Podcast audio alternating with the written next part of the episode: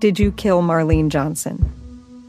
I think you're one of the first people to have actually asked. From WBUR and ZSP Media, this is Beyond All Repair, a new podcast about an unsolved murder that will leave you questioning everything. Wow, it just gets more interesting. Beyond All Repair. Listen and follow on Apple Podcasts, Spotify, or wherever you get your podcasts. This is a CBC podcast. Come on, we're gonna ride two carts. Playland, welcome to Jurassic Park. See the yak straight ahead? Yep. Got a sea donkey, a very beautiful animal. Did you breed that? No, I buy all this. I got, I got a guy that goes to St. Louis. It's July 2017, and I'm back again in Mississippi for a bit of a different kind of episode. One where I'll follow up on the Dee Moore case, but where I'll also look at what happened after the Seale trial on other civil rights era cases. Hey guys. Love those sounds. But first, I start here on the palatial farm of Brian Bro, where the only other successfully prosecuted federal civil rights era case, other than the Dee Moore case, began. Though Brian doesn't know much about that yet. Dromedary? What kind of camel? Yeah, one hump. One hump, dromedary, is that right? Yeah. I have a boy and a girl. They all like you. They're gentle. They know they know we feed every day. Brian Brough is 40 something, blonde, gregarious, and wealthy. Difficult not to like. And he's leading me around this place on foot and by ATV. He's collected a number of other animals here, including a zebra donkey hybrid and a camel. My daughter wants a giraffe, but they're expensive as shit. Fifty thousand, and they they die of cold weather. They You have just, to have a few of them, I think, to make them survive for a long time. and they yeah. got mental problems. My friends that own giraffes have regretted buying them. Up ahead, a small cabin, newly renovated with a custom stone swimming pool beside it. And in another ATV following close behind, Stanley Nelson, a Louisiana print journalist and close friend of mine, and Bonnie Carter, a retired linguistics professor in her mid 70s, who grew up on this property back when it was a timber and cattle ranch. Bonnie's family sold the farm to Brian in 2003.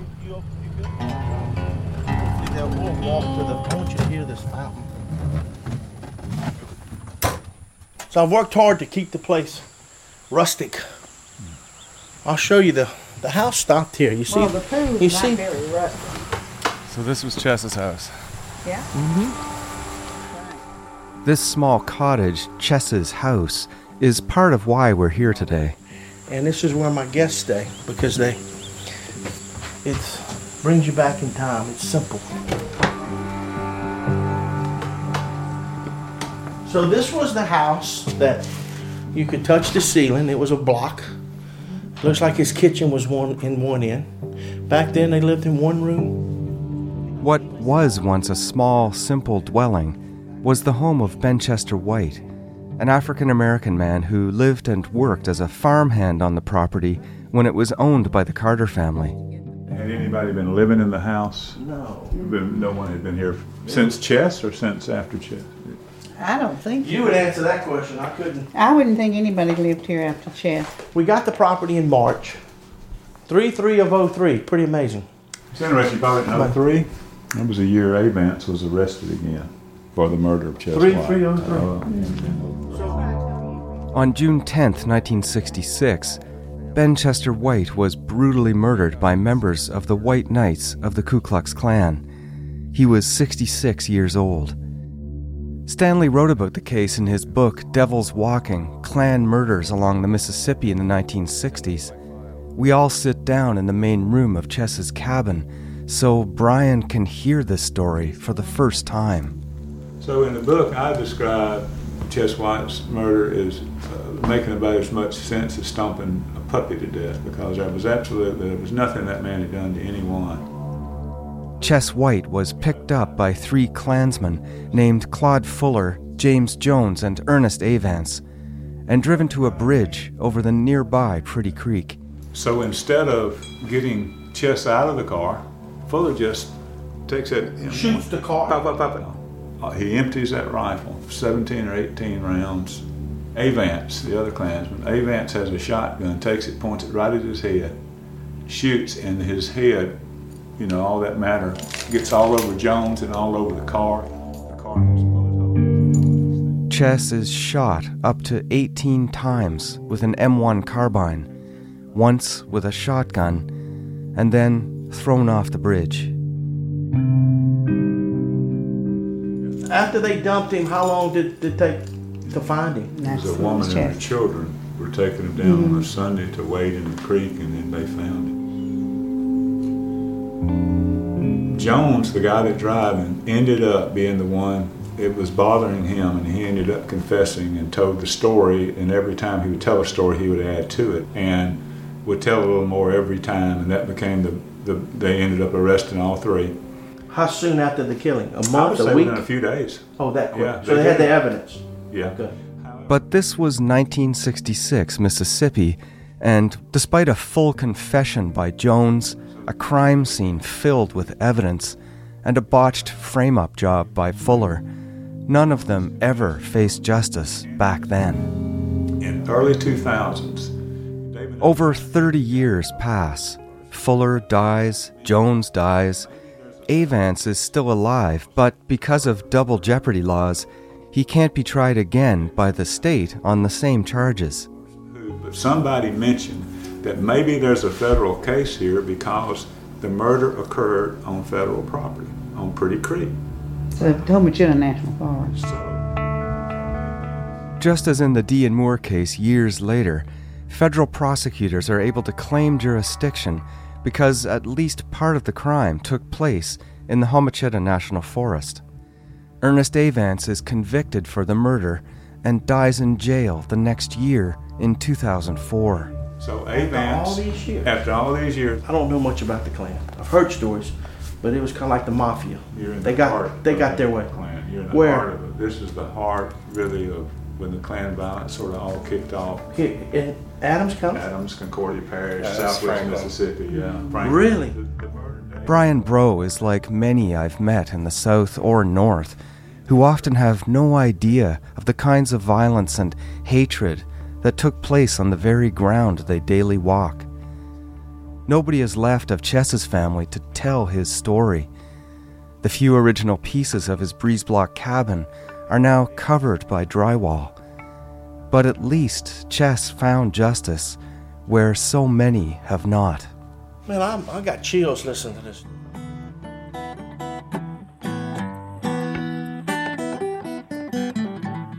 You are listening to Someone Knows Something from CBC Original Podcasts. This is a bonus episode investigating the aftermath of the Dee and Moore case, as well as a look at what's to come for SKS. This is season three. Epilogue. Now you talk about terror. After you talk about terror, people have been terrorized all my days, all my days.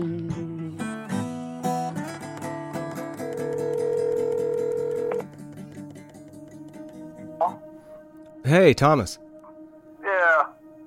You got me? So where you at now? I'm at Stanley Nelson's place. He lives Oh, yeah. he lives near Ferriday, Louisiana. What case are you working on? You working on the same stuff? Oh, he's working on lots of stuff. I just read some stuff from the old Ben Chester White trial here. We're going to go talk to Ernest Gilbert's daughter tomorrow. She gave a- me some film to look at, and I'm just going to give it back to her. Anyway, it's an interesting time being back down here, especially not having you here. Usually you're here with me, so it's a, it's a different experience for sure. Yeah, yeah. Be careful down there. I'm gonna give you some advice. I wouldn't go down there I did- uh, unless you already did. I wouldn't go fuck with Marcus, man. Thomas cautions me against visiting Charles Marcus Edwards again without him. I'm not going to go there this time. You got the picture of the memorial, right? that I sent you? Yeah, I got it. Yeah, yeah. So how was Thelma though? Thelma was good. She was good. I mean, Thelma Collins is Henry Dee's sister. and she was happy to see me, happy to see the family, and uh, We talked for, I don't know, about an hour or so, and uh, we had a good old time there. She was telling me some stuff that I'd never heard before. I wanted to tell you and see if you what you thought about it. But she said that before Henry Dee went missing on May 2nd, that he had visited her, I don't know, for a couple of weeks, two or three weeks, but that during the visit, he said to her that he had been followed. He was being followed around Franklin County, Henry Dee. And but he had told me that it had been somebody following him and this boy. He said, but I didn't know who it was. You know, we didn't pay it no attention, tell you the truth, because we never had been through nothing like that. We didn't pay it no attention. He just told me, he said, but sister, he said, sometime me and that boy be walking, he said, somebody get behind us. But after they disappeared, that's when we went to thinking. Mm-hmm. You know, I've never knew that before. I never heard that story before. Yep. He had talked to me about it. Did you ever tell anybody that part? Mm-mm. I never did tell them that part. That part. I did you ever hear that before? Back then, there was so much ungodly stuff, unheard of crap going on. People didn't. They didn't look at it as a danger sign. It was something that just happened. It's the same. It's the same. Thomas and I spend a long time catching up, talking about everything and nothing at all. He sounds good, still working out every day on the treadmill down at the army base. And his brother Charles is always part of our conversation. You know, me and Jeffrey went fishing yesterday. And we sitting out there on the bank, and, I, and every time I look at him, I just see Charles move all over. Jeffrey is Thomas's only child. Seems like I seems like I think about Noah more now than I ever did and all the time I thought about him. But back then, it was the tragedy and how evil it was. Even on, you know, I think about how, what his last thoughts was. Why he, I was thinking about the other night when they dumped him and Henry Dee. and they were rolling their ass back to the shore. What was their thought versus of them probably with the heavy load on them tied to their body. They probably went down underneath the heaven got dog weight and was sank into the goddamn mud. I think about that. I think about that.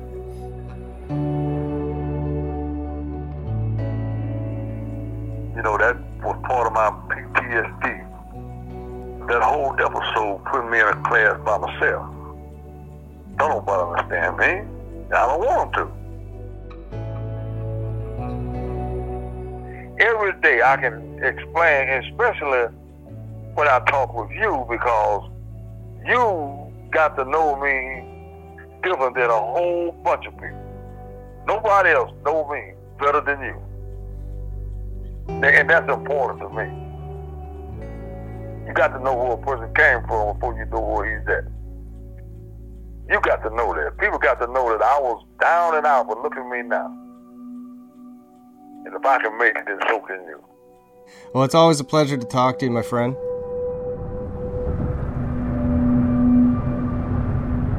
There's the Homochitto River. Yeah, I want to slow down and look at that. I'll keep talking to Thomas, but now Stanley Nelson and I have to drive down Highway 61 in Mississippi for a visit with someone else.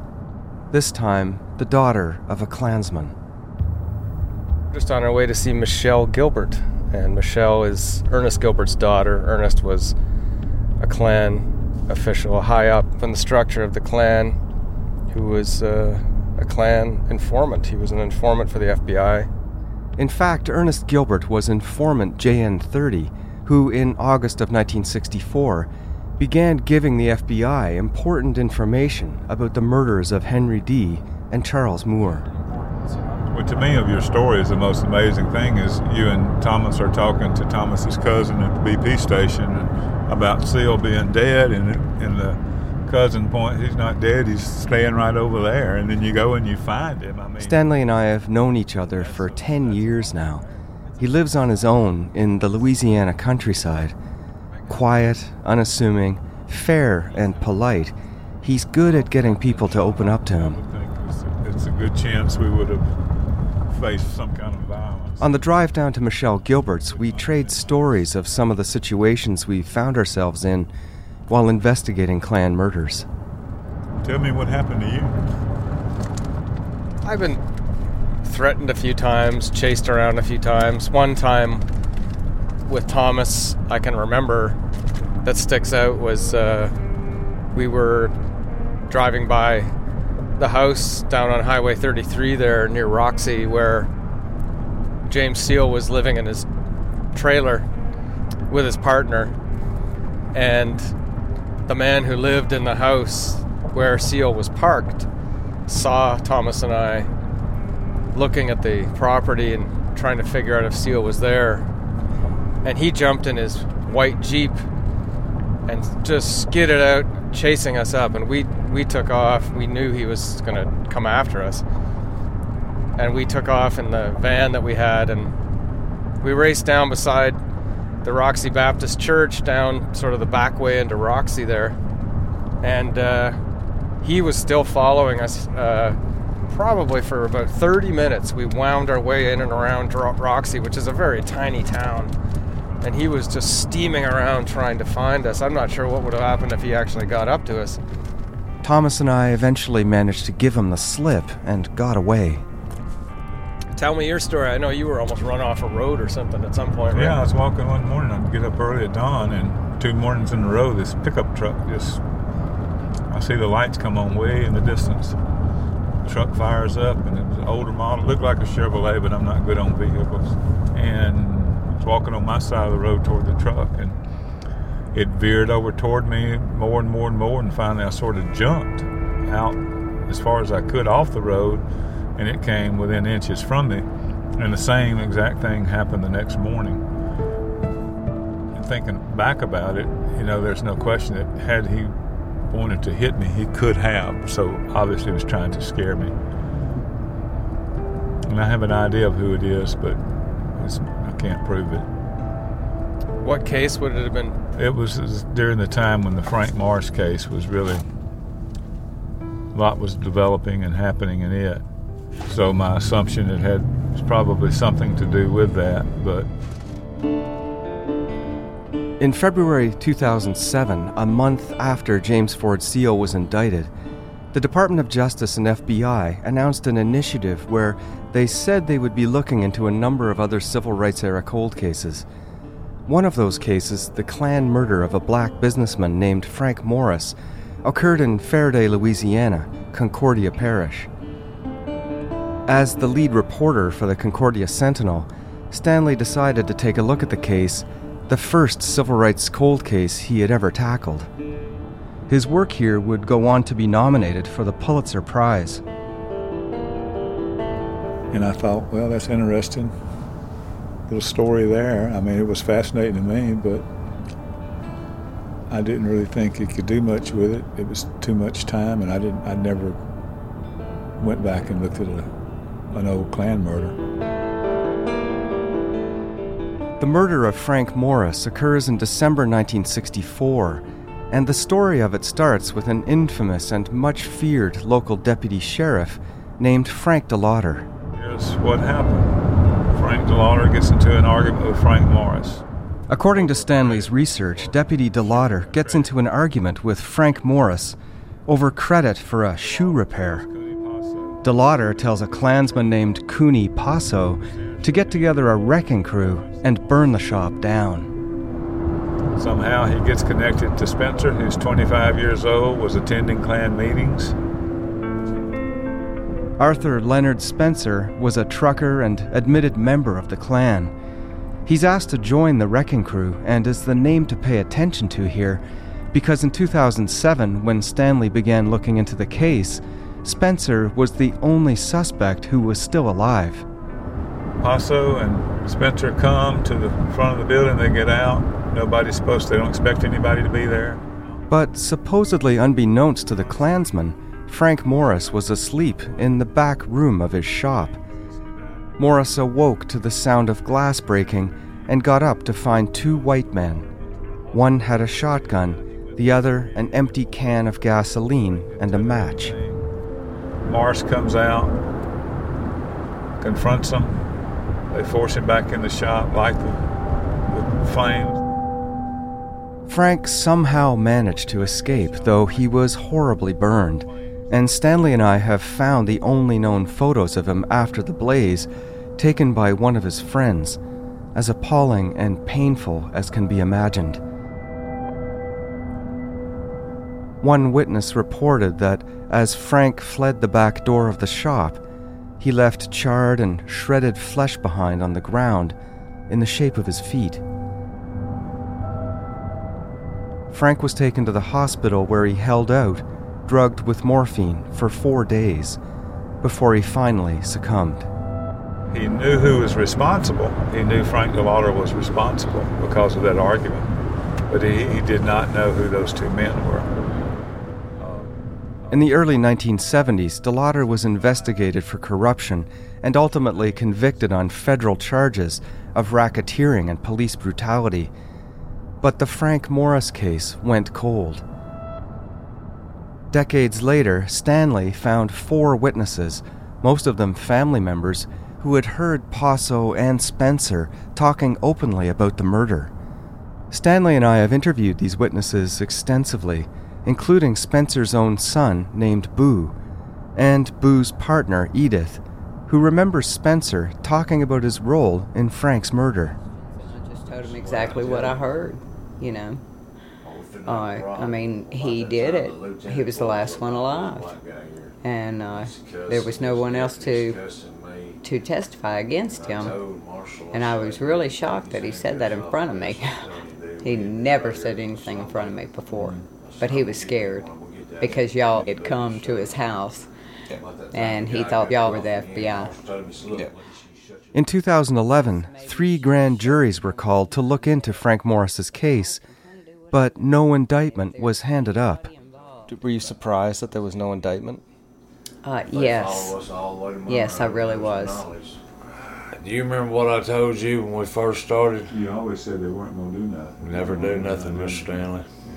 It ain't gonna matter. Arthur Leonard Spencer died in 2013, and the Morris case was closed by the DOJ Civil Rights Division in 2014. I think the I think the feds blew it on on the potential of developing the Spencer as a suspect. I don't, you know, they didn't move quickly enough they didn't have the thing outlined in their head when I, I, guess the grand juries were partly fishing expeditions to try to look at other cases too. So I don't know if it, how seriously they ever took Spencer, and if they didn't take him seriously, I don't understand why they would not. We're getting close to Michelle Gilbert's place, so for now we suspend our conversation on the Morris case.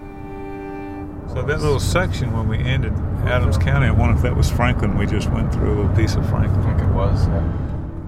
Stanley and I arrive at Michelle's place. We're up here on the left, I think. Her father, Ernest Gilbert, was confidential informant JN30, who gave the oh, FBI much of its initial information about the abduction, beating, and murder of Henry Dee. and Charles Moore. How big's the dog? Big.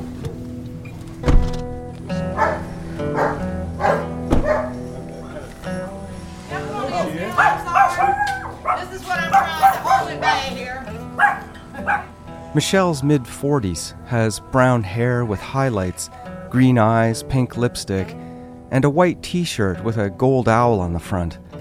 And she's got three small Pomeranians Precious, Princess, and the one I'm hearing now, a rescue dog named Lily Pearl. How are you? I'm doing great. How are you guys? Do you remember me? Yes, I do. Nice to see hey, you again. How are you doing? Y'all come on in. Okay. Uh, I'm making some tea. I've got some cold tea in the fridge. Sure, that'd be great. They'll calm down shortly, If you're looking for a smoking gun, I can absolutely guarantee you, you will not find it. In October 2001, a series of letters filled with a deadly powder called anthrax were dropped into the U.S. mail system. What started as an unprecedented case turned into an unsettling mystery. Who sent these deadly letters and why? From Campside Media and Sony Music Entertainment, I'm Josh Dean, and this is Cover Up Season 4 The Anthrax Threat. Available now.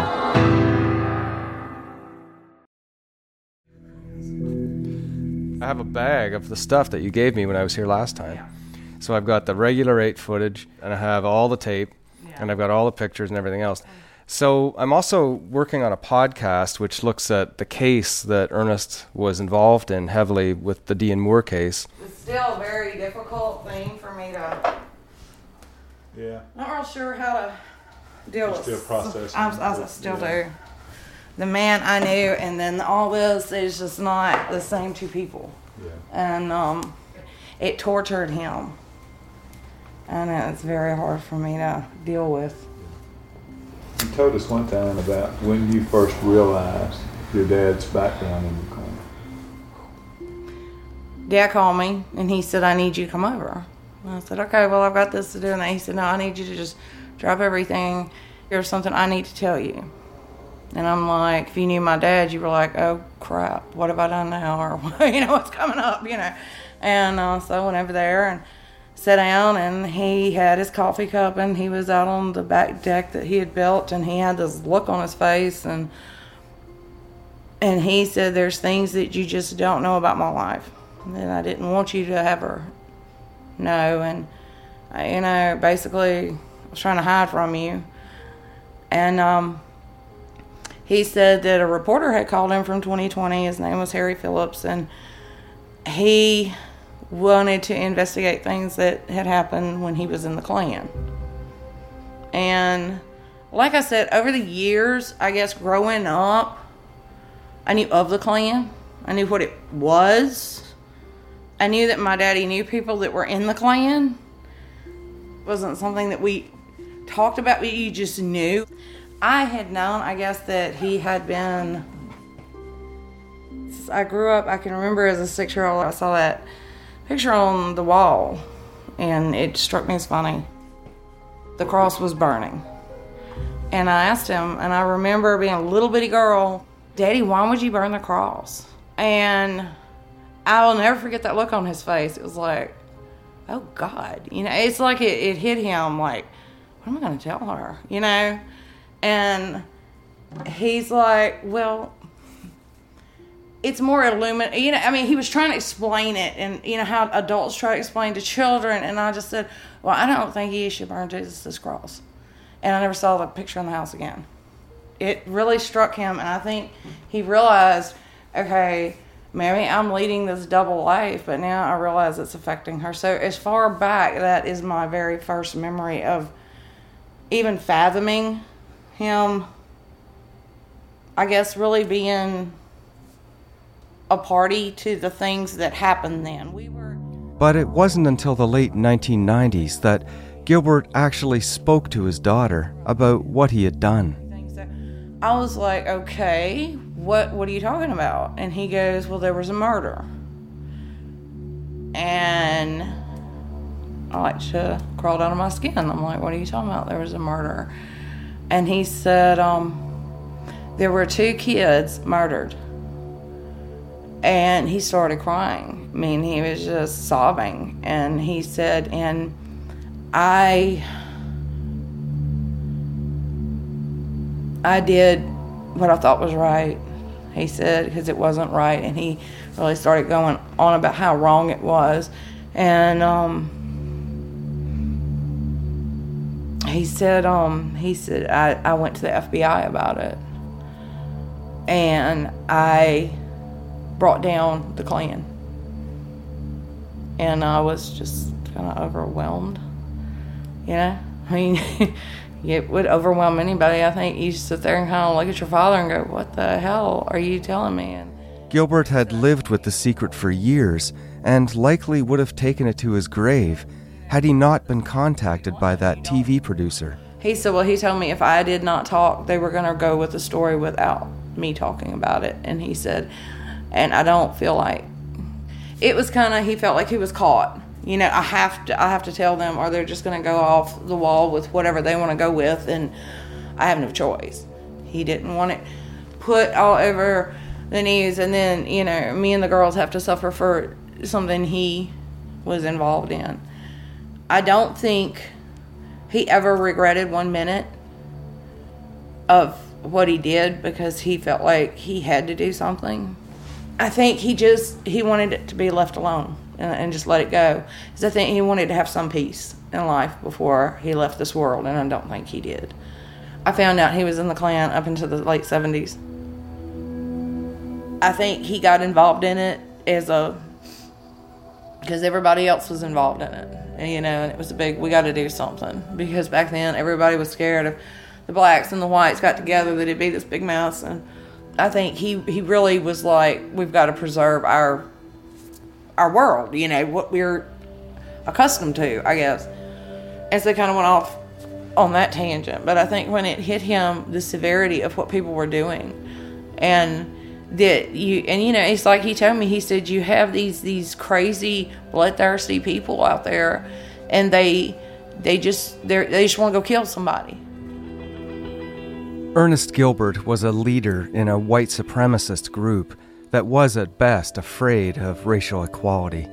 He participated in and helped organize events that led to furthering the ideals of white supremacy, helping in the least to fuel violence. But when things turned violent, he changed his mind and became a paid informant for the FBI. I think once he got into the FBI I think he wanted to do his part and let it go. And I think they kept pushing and pushing and pushing and pushing and pushing, and I think he felt trapped. He made the comment one time they had everything they needed, but they wouldn't stop. It was like he said they it was like they wanted to prolong it. And I think he became very disgusted with that. If you wanted to shut this down, you could, but you're not. And and I think he resented them for that you know? The FBI? Yes. And your understanding is that the reason he stayed in the Klan was because the FBI wanted him to stay and provide information to them. And that, that was exactly why he stayed. He told me that out of his own mouth.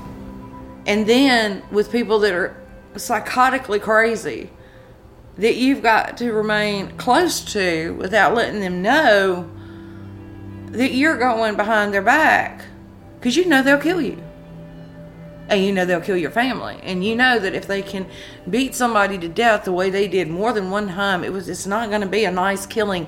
Can you see your children being tortured that way? An additional insult is that the Dee and Moore case that he informed about in 1964 i think it was august early august 64 he talked to an fbi agent who lived in natchez at the yeah. time and told him what he had heard.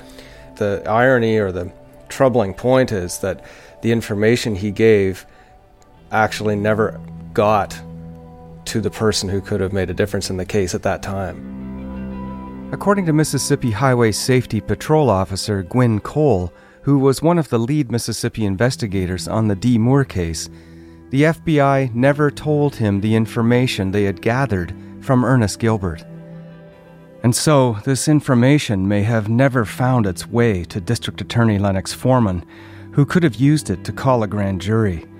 Regardless, Gilbert's information was ruled inadmissible in the 2007 trial of James Ford Seale. Because they wanted to protect your dad's identity, the FBI needed to protect their confidential informant. And he found no peace. It was like all the good he tried to do was defeated. And then when you finally think you're free from it, here comes some asshole with a camera wanting to. So in 2000, when the ABC documentary came out, there was hope that this there would be a trial in the Seale case. But the U.S. attorney at the time, Brad Pigott, decided there wasn't enough evidence, and they didn't bring your dad in, and they didn't actually go forward with the case. So how did your dad react to that after coming out in public? I don't know if you really want me to really tell you how he reacted to that. He says the same fucking shit over and over again. And Daddy didn't say that word very often, so when he said it, it was it was disgust. He said all they're doing is stirring the shit pot, trying to stir everybody up again, and they're not going to do anything about it. I know after this all happened, he there's something that changed about him. He became very distant, you know, very with like he withdrew within himself. I just want people to know that he was not a monster. And I think he tried to do what he thought was right. And I don't think he ever felt like he did enough. So your mom knew all this stuff too, right? Like she must have known because she's in these Oh, Klan yeah, she pictures. knew. And so, did you ever talk or confront your mom about that, or? I tried, but my mother and I were like night and day. I was always a lot closer to my father. I think she knew a lot of what went on, but I, she never really talked about it much. I don't think she really, he let her all the way into what he was involved in and how deep he was involved in it. I really don't. And what year did he die? He died in 2004. I ended up having to have him committed. He had dementia and he had post traumatic stress disorder, and he went horribly, horribly downhill. I finally bought a trailer and moved it next to their house so I could be closer. And um, he was walking around, and we had like five acres out there, and he was just walking around with a shotgun one night. Came up to the house, started beating on the door, and was talking all kind of gibberish. And I'm like, Daddy, okay, calm down. And we to go outside. You're gonna scare the girls. And it just got to the point that he was dangerous. He didn't know. He was. His mind was gone, but he was still afraid of something, because he always had a gun. Ernest Gilbert may not have been deemed mentally fit to testify, and this was confirmed in discussions with officials during my investigation of the Dee Moore case. Here's the truth everybody wasn't evil, but a lot of people lived in the midst of evil. A little later on, folks, we, we will have the burning of the cross. I take out my computer to show Michelle the digital copies I made of her father's 8mm films and audio he recorded at Klan gatherings. I suspect that Gilbert is making at least some of these recordings with the intention of sharing them with the FBI, since there are several shots of license plates and Klansmen with their masks off. You know, that's Daddy was pretty high up in the Klan. I do know that. He was the Imperial Wizard at one time, and then he was the Grand Cyclops, whatever the hell that was. I said, Were y'all playing Dungeons and Dragons or what? He didn't like that. Uh, some more rally stuff. Now, Jackson, some of those, I think. There's some of him and Jack together goofing off. Jack, meaning Myron Wayne Jack Seale, James Ford Seale's older brother. Jack was directly involved in the murder of Dean Moore, and he and his wife were also close friends of Ernest Gilbert. There's Jack Seale. Yeah. Stand- it looks like he's standing next to a police officer. Mm-hmm. A lot of the cops were in there, in the Klan too. Of the National Guard. Many times, men of ill character have come into the Klan for the purpose of creating things that make the organization itself look bad. So every man that you see with a robe on, or every man who carries a dues card in his pocket, or every man who professes to be a Klansman is not necessarily one. Confession right there.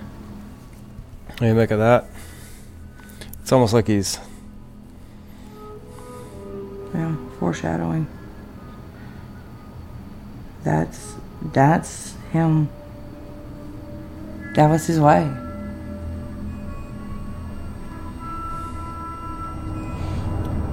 So we're here 10 years after the FBI and Department of Justice to look at civil rights cases and expand on the work that Jerry and others and myself had done up to that point.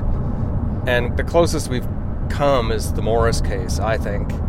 And it's gone nowhere. The suspect is dead, and you've just talked about all the reasons what they should have done and didn't do.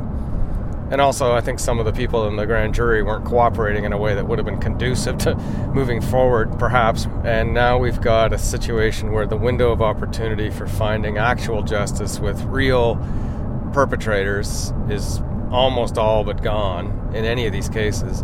What's the next thing? Like, why are we doing this? Because we're still trying to tell the story. If, if history, if, if learning the history and what actually happened and writing history is the only thing left to do, then that's what we, we have to do because we have to get every piece of of information we can find. It adds to the story. It adds to the understanding of what happened, and uh, it's it's important. And we still may run into something. You never know. You may find a peripheral suspect or a, peripheral witness that no one has talked to before. So, how many cases have been closed after a paper review and no further work done? We don't know. We have no idea.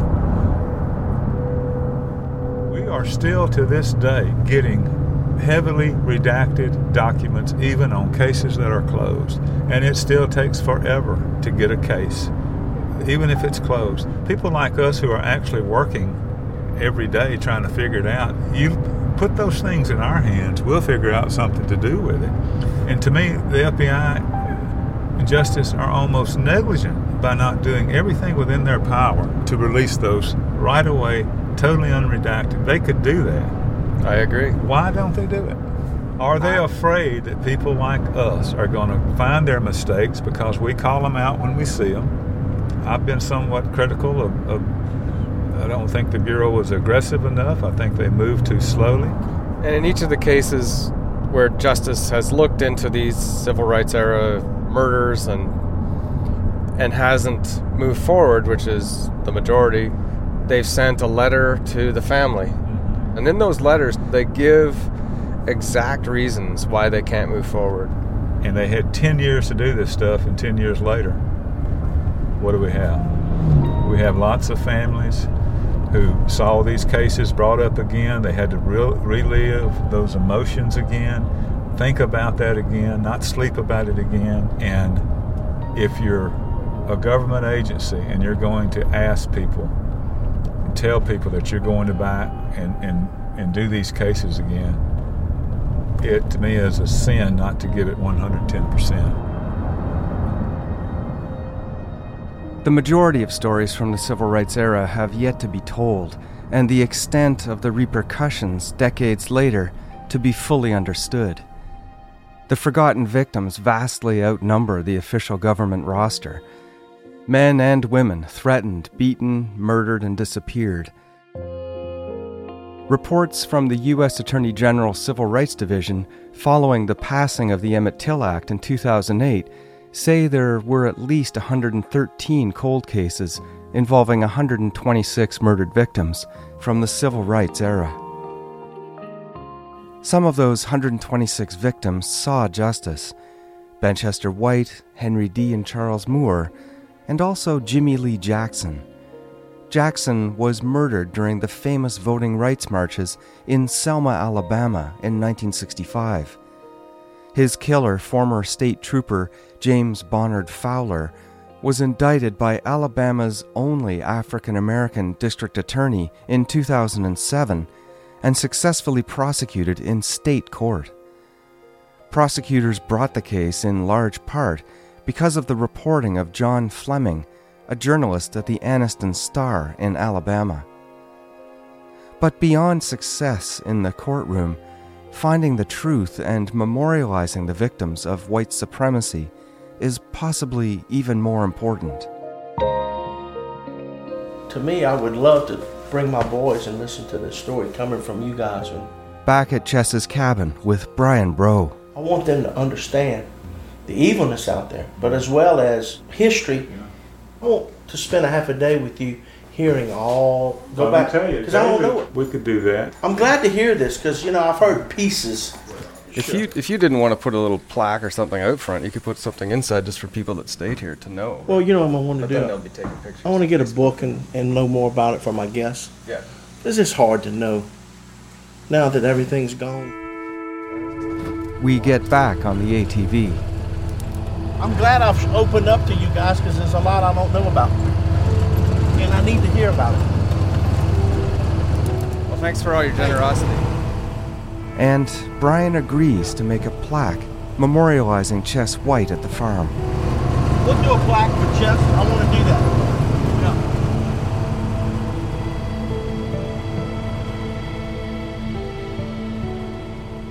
When you came in, I had some reservation about you. And then there comes Dunlap, and we met him.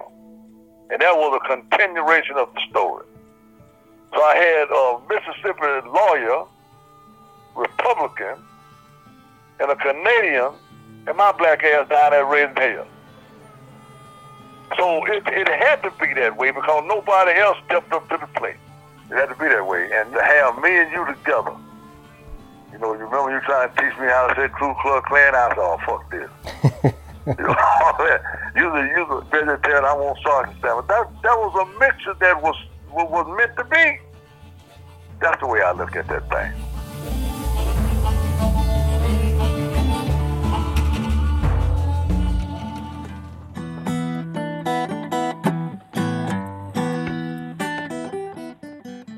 You have been listening to Season 3, Epilogue. Season 4 of SKS, Wayne Greavette, is coming February 2018. Subscribe now to make sure you don't miss a single update or episode. Someone Knows Something is hosted, written, and produced by David Ridgen.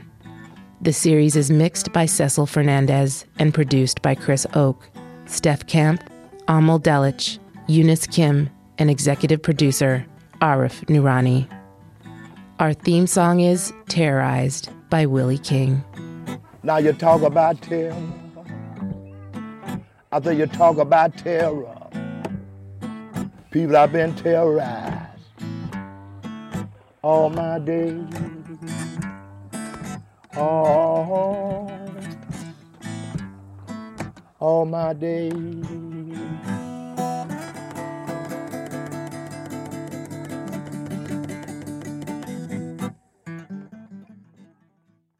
For more CBC podcasts, go to cbc.ca slash podcasts.